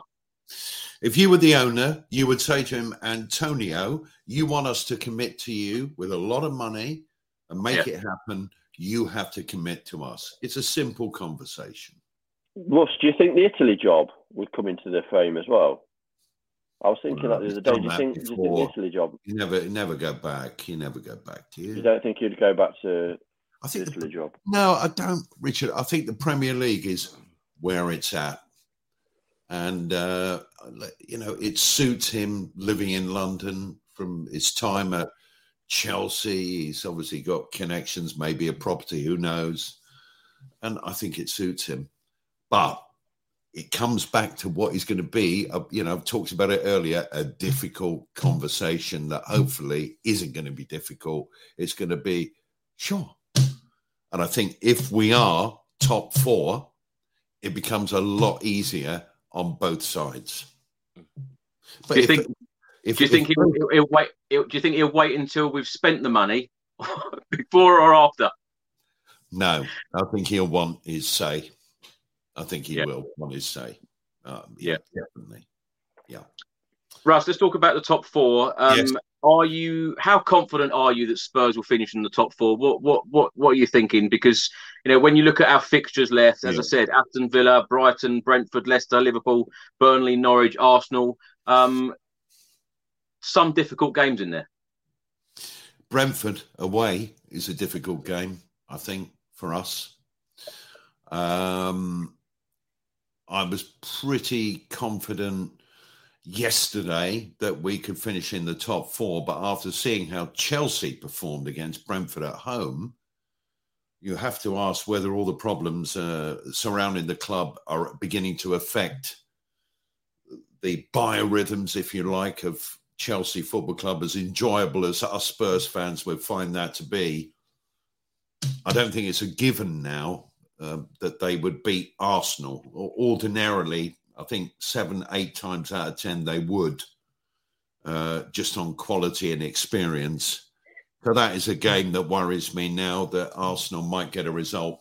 But I think absolutely crucially to set the tone is tomorrow night at Crystal Palace Yeah. And as we know, we went there. It was another, wasn't it, Richard, of those disappointing away games where we really didn't turn up. Uh, and I think Crystal Palace now under Patrick Vieira is turning out to be a terrific manager. Uh, and I'm sure he's going to go on to great things with the bigger clubs, all due respect to Palace. Um, I think if Palace play at home like they can, and uh, if the likes of McGregor and, and, and Zaha turn up, they can make tomorrow really difficult for Arsenal. I have a suspicion it might be a draw, but that will suit us. And then we have to go to Aston Villa. And I, I, think if we go to Aston Villa and we won there, I'd start believing, like Richard, that the away form might be okay. Uh, but it's always a worry. But look, we won there in the last minute last season. So let's hope it happens yeah. again. I'm going to tell you fourth. Wow. Okay. Okay. Well, I was going to ask you, Russ. Do do you think that fourth spot is between Spurs and Arsenal? Do you think that any other clubs are going to have a say in it? Um, of course, West Ham are sixth. They've got 51 points from 31 matches. Manchester United are seventh. They've got 51 points from 30 matches. Um, Arsenal, as you said, tomorrow night play Crystal Palace. Next week they've got Brighton at home. Um, you know, then they play Southampton, Chelsea, Manchester United, West Ham, Leeds, Newcastle, Everton. Is it between Spurs and Arsenal that full spot? Think it is, but if United suddenly went on a miracle run and turned up at the Emirates needing to win, uh, then I think it, it could be very difficult for them. But but West Ham, they're probably concentrating a little bit even if they don't realise it themselves or admit admit it, you know, on European football and maybe winning a European trophy. Any any of those clubs, West Ham and Man United, Arsenal and Spurs, can get in the top four if the results go your way. Uh, yeah. But in pole position to challenge for it, it's us and Arsenal, and Arsenal obviously with their game in hand after tomorrow, and we're all praying that something happens in our favour. Um, I think it is just the two clubs that will compete. But I don't think it's going to be the North London derby that decides it. I think Tottenham will win that, obviously. Love it. Darren, what about you? I know you've been confident these last few months saying that Conte will get us into the top four. Do you still believe that? Absolutely. Absolutely. I'm still strong on the four. I'm still saying it top four. And I have to because I'm seeing all the evidence there the way we're performing, the way the results are. Also, looking at everyone around us, there are so many elements there that are up in the air. You've got our neighbours who they're they're still up and down as well with Pit Little Purple Patch. They believe they've got very tricky games to come up. Man United don't have a clue right now, and it's beautiful to see them being in a bit of a hot mess right now. That plays into our favour. And West Ham are going to focus on Europe right now, and their squad is not as large as everybody else's. So having those two games in a week is going to take its toll on them. And hopefully that will keep us and our neighbours in the running at the top two going for it. And I believe that we can do them. I believe I, am a strong believer in it. I've said it all along. I ain't changing my ways now. Top four, let's have it. Darren, talking about the talking about the transfer window, um, is there any particular players that you would like to see in a Spurs shirt next season? And I, will come to all of you on that question. You know what? I've ummed and ahed on it. Like I think us, um, I mentioned like um, Bissouma, like at Brighton, like a player of that ilk that I'd love to have put on a Spurs shirt. I think this transfer window, I've got to kind of look at it strategically and go where where are the big improvements needed to be? Where's the big step up? And right now, for me, it's left on right wing back. That's the position that I think if we didn't get a centre half, I wouldn't be too upset because we've got three there that work well as a team, and then you can build around that. And I get the idea. So I'm not going to be Santa's not coming and he's opening up everything. It's going to be a process. So right now, I would. Oh, I'm looking at a right right wing back. That's that's me. That's the the position that I'm in the most need for. But then the excited me goes. There's some great players on free transfer right now, and I'm looking at someone like like. Um, Dembélé's still out there. Like, what what are we talking? Let's make something happen. Like, you got you got a Bell vision. Gareth Bell talking about he may need to get some games for a World Cup. Let's bring him back. Like, there's there's so many fantasy moments that I feel like I'm in fantasy football mode right now, where we really have the potential to do a big deal. And I think right now, I'm I, I can't pick a player, and uh, this is not like me to not pick a player, but I think this could be a transfer window where we get that moment that we spoke about back in the day when the Van der Vaart signing happened, when we got the Klinsmann signing happen. Like I feel that this window has the potential for that signing to be real for Spurs. It, it can happen because we've got the Bentancurs and we've got the Kulusevskis that snuck under the radar. They were on my radar, but they snuck under most people's radars. I think this transfer window, as I think Russ alluded to it before, Conte knows who he wants, not just the area. He will tell you the player. He knew he wanted yeah. Lukaku. He spoke about back in the day going he wanted Giroud and people like that. He knows the mold of the player and the player who's out there that will fit his mold. And if we do that, if Conte wants them, then I want them. That's the feeling I'm going with. And I think the big ones can happen this transfer window. So I've skipped your question, Chris. I haven't put a person in, but I believe that we could have the real big unveiling this summer if we do it right. Okay, a, qu- a quick yes or no then, Darren. Christian Eriksen, would you have him back on a free transfer in the summer? No. And I'll tell you why. I love what he's doing at, uh, Brentford. I love what he's doing right now. I am scared of his heart. That is me. I am scared. So I, I'm worried because I don't know how much football's in him right now. And I don't want to get sentimental. He left Spurs and he wanted to go and win things. And now he's available as a free. I don't know. I don't know. He won right the league under Conte. Say again? He won the league under Conte. Yeah, no, no, no. I'm going to go on that as well. I was just about to say that. Conte knows what he can get out of him, and there's a love there. But right now, I don't know if Eriksen right now is in. You know, when you have a resurgence of life and you get that energy, you look great for a minute. I don't know if he's gonna still look great. Remember, Eriksen can't take a, a free kick either or a corner for Spurs.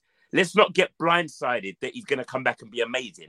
He has dips for us as well, and I don't want to fall into that honeymoon, magical, lovey-dovey Spurs. I want to be real. They're a better option than a Christian Eriksen. He's only going to be short term. And I don't want to be short term. I want to go for it properly. He's only going to give us a season max if we bought him back. So I think Conte also is not really going to want him. I don't think he does because I think he's a short fix. And yeah, I, I don't want it. You might, you lot may all disagree with me. I'm happy to be disagreed with. No, but I've been told. It. I've been told. Rich, what are your thoughts on the uh, the transfer window? Who would you like to see in a Spurs shirt next season?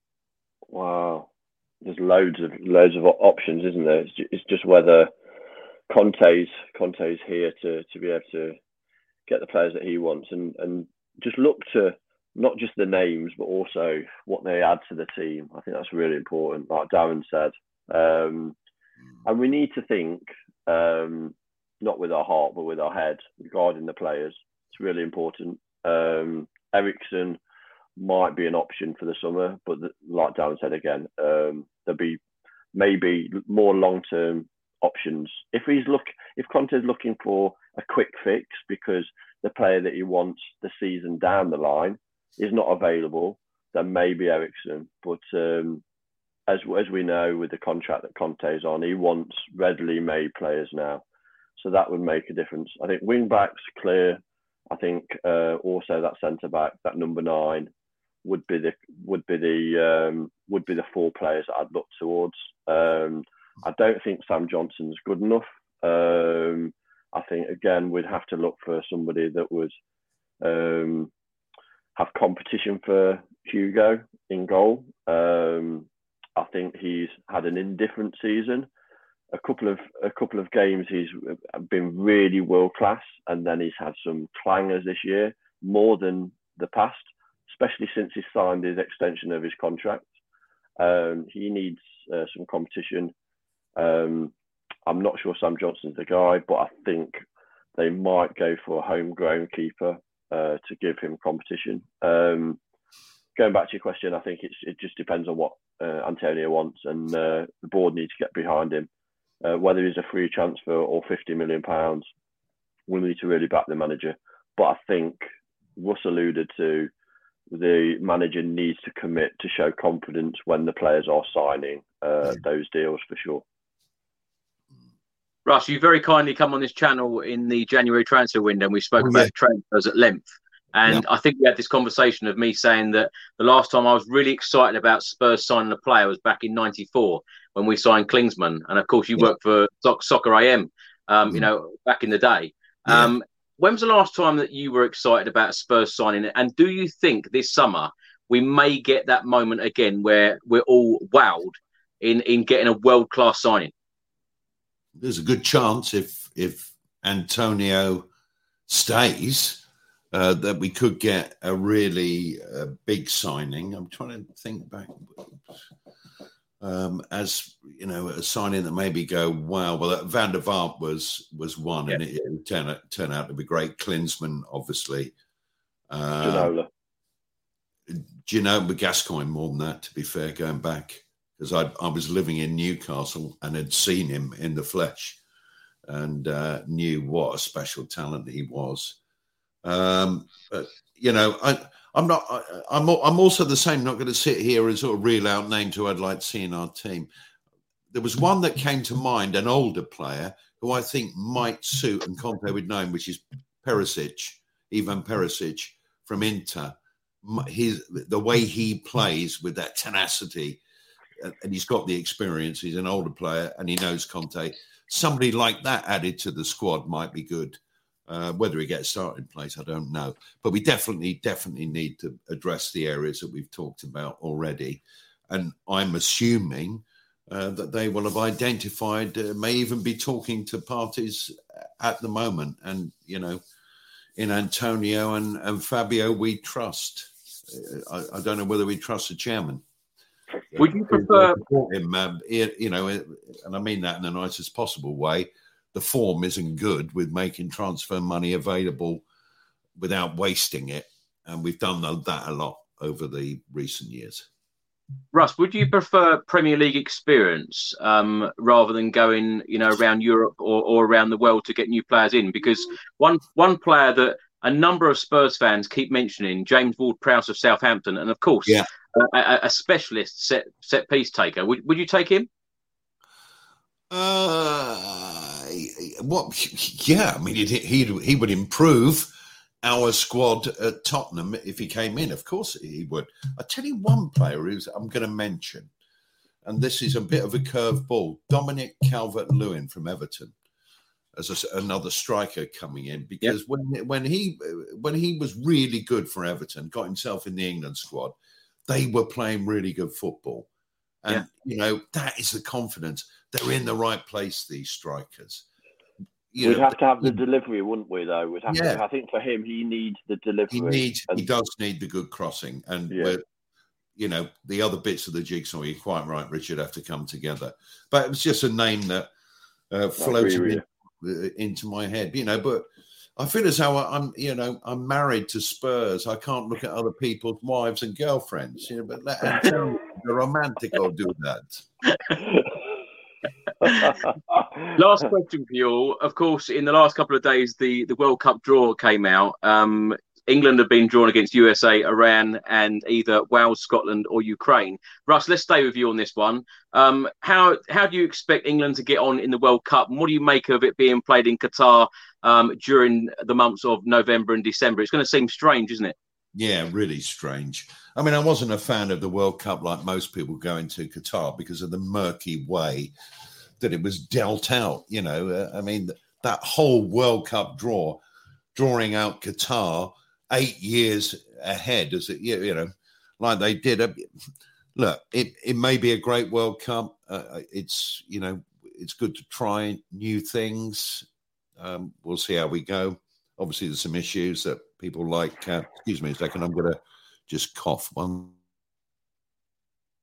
There's, uh, excuse me.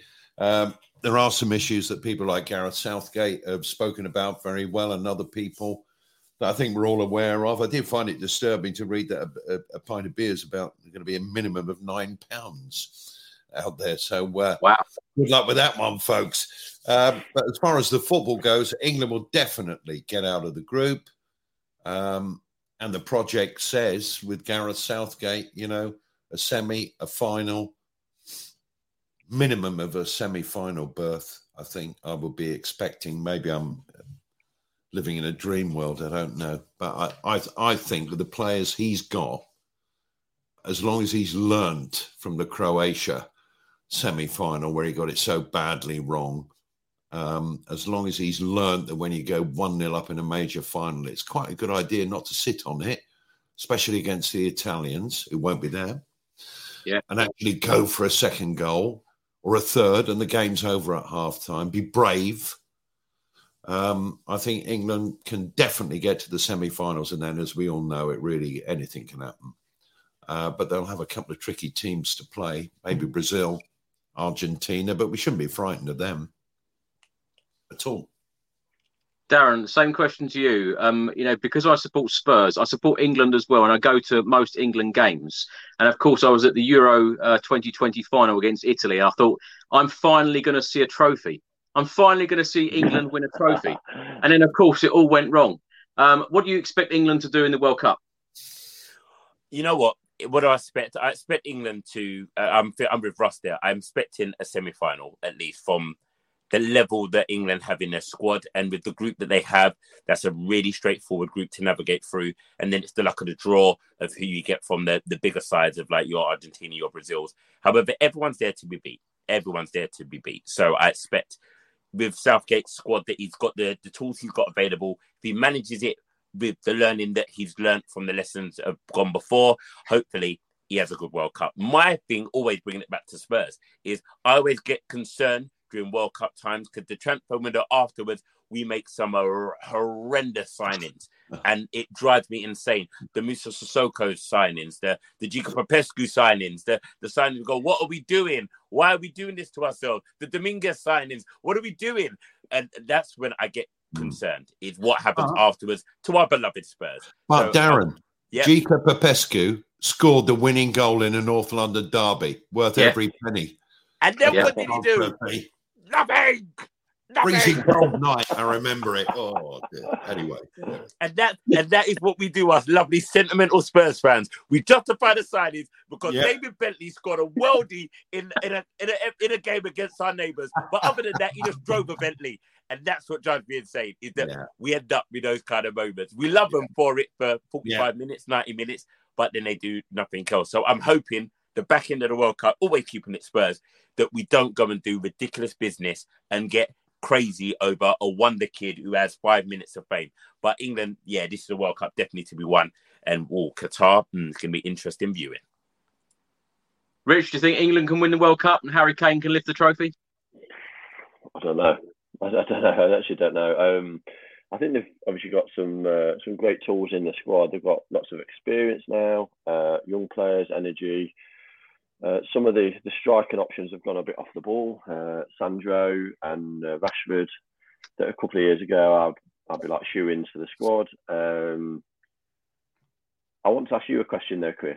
Uh, England to win the World Cup or Spurs to win something next season? Spurs always.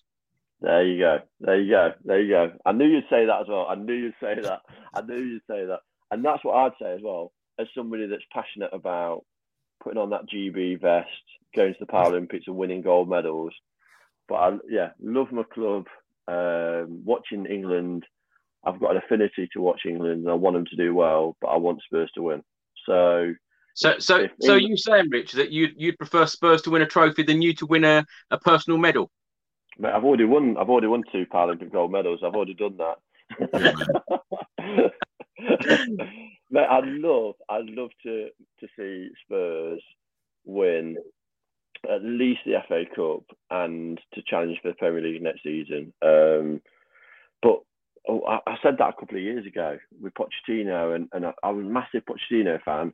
But then, like emotionally now, I've kind of gone actually, like Jamie Redknapp said, he's a serial loser. Do you know what I mean? But I want, I want Spurs to win something next year. Yeah. And, but it starts with fourth this season. No. Um, I know I said that was the final question. Um, this really is the final question. Score prediction for the Aston Villa game on Saturday. Rich, let's start with you. Well, I think it's going to be. It might be like a last minute thing, like um, last year, maybe 1 0, 2 1. Um, I think it's going to be tight.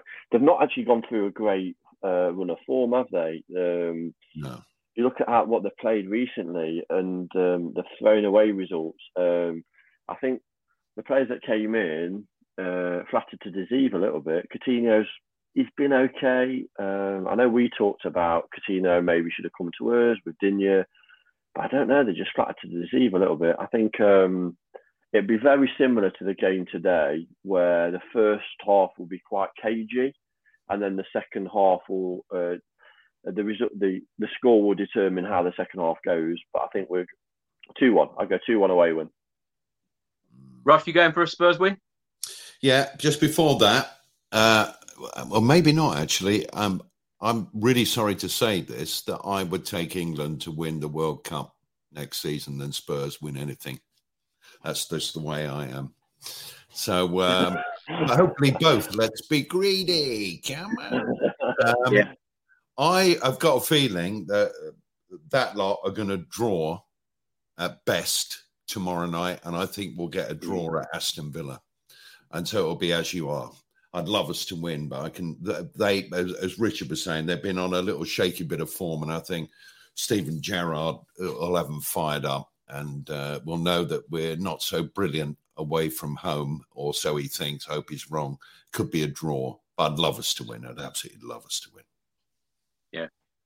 Yeah. Um, Darren, your score prediction? I'm going for a 2 1 Spurs win. I feel that, as the guy said, it's going to be a little bit cagey to start with.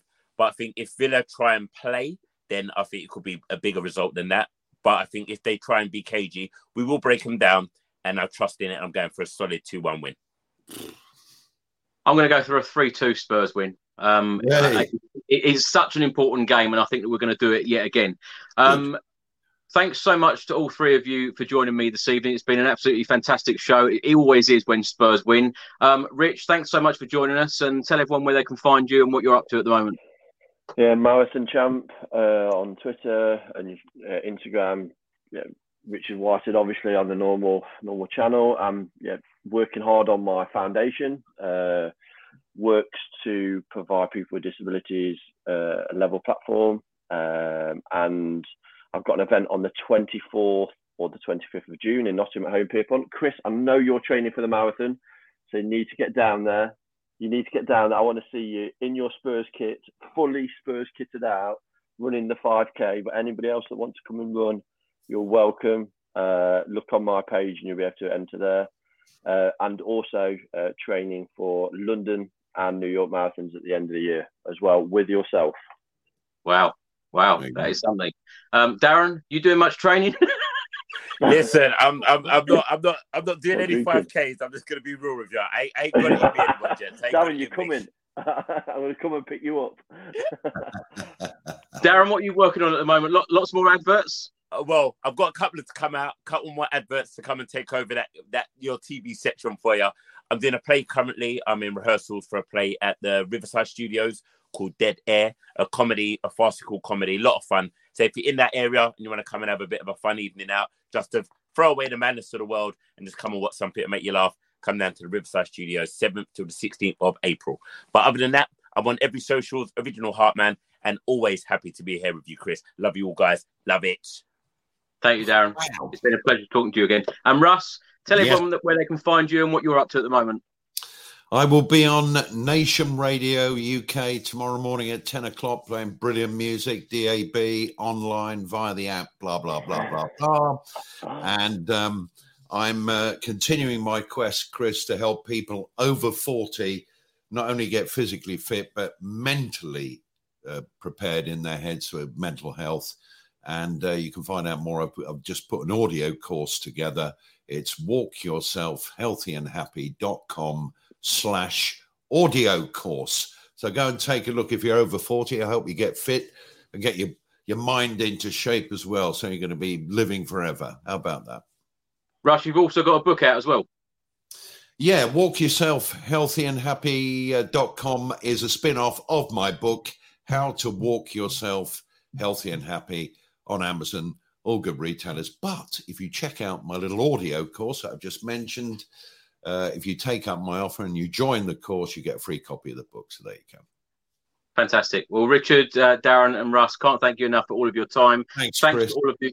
Thanks for all of the viewers watching tonight's show and all of the hundreds and hundreds of comments that we have had in today. Uh, really appreciate that. Um, I'll be uh, back later on this evening for a Tottenham news video. And uh, until then, come on, you Spurs. Come on, you Spurs. Bye bye. December is one of the greatest months of the year because of food, traditions, and friends and family. But it's also one of the best months to save on LASIK. The Eye Center is helping you make this a December to remember with their biggest savings of the year 20% off eye LASIK. Every leaf, every sparkle, all in crisp detail, and all without the hassles of your contacts and glasses. Make this December the one you'll remember for the rest of your life by choosing an experience you'll never forget having LASIK at the Eye Center. Visit theeyecenter.com or call 888 844 2020 to schedule your free consultation. Where do biotechnology, patients, and our planet all intersect? Find out by listening to the I Am Bio podcast.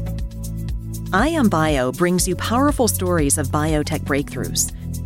Discover how psychedelics are being used to treat mental health, the lessons of monkeypox, how biotechnology can revolutionize the way we store massive amounts of data, and more. Away days are great, but there's nothing quite like playing at home. The same goes for McDonald's. Maximize your home ground advantage with McDelivery. Order now on the McDonald's app. At participating restaurants, 18 plus serving times, delivery fee, and terms apply. See McDonald's.com. And there it is. That's as good as it gets on this stage. Nissan Townstar EV strikes again. It's an unstoppable van. Unstoppable. Look, just fantastic. You can actually see the Pro Pilot technology in action. Effortless parallel parking. It moves with all the confidence that comes with a five year warranty. And with a bench full of all star van experts, there's real strength in depth here. That's all star quality. Search Nissan Townstar EV and visit your local all star van centre to see for yourself. Terms and conditions apply. Five years or 100,000 miles, whichever comes first. ProPilot is an advanced driver assist technology. Driver's responsibility to stay alert, drive safely, and control vehicle at all times.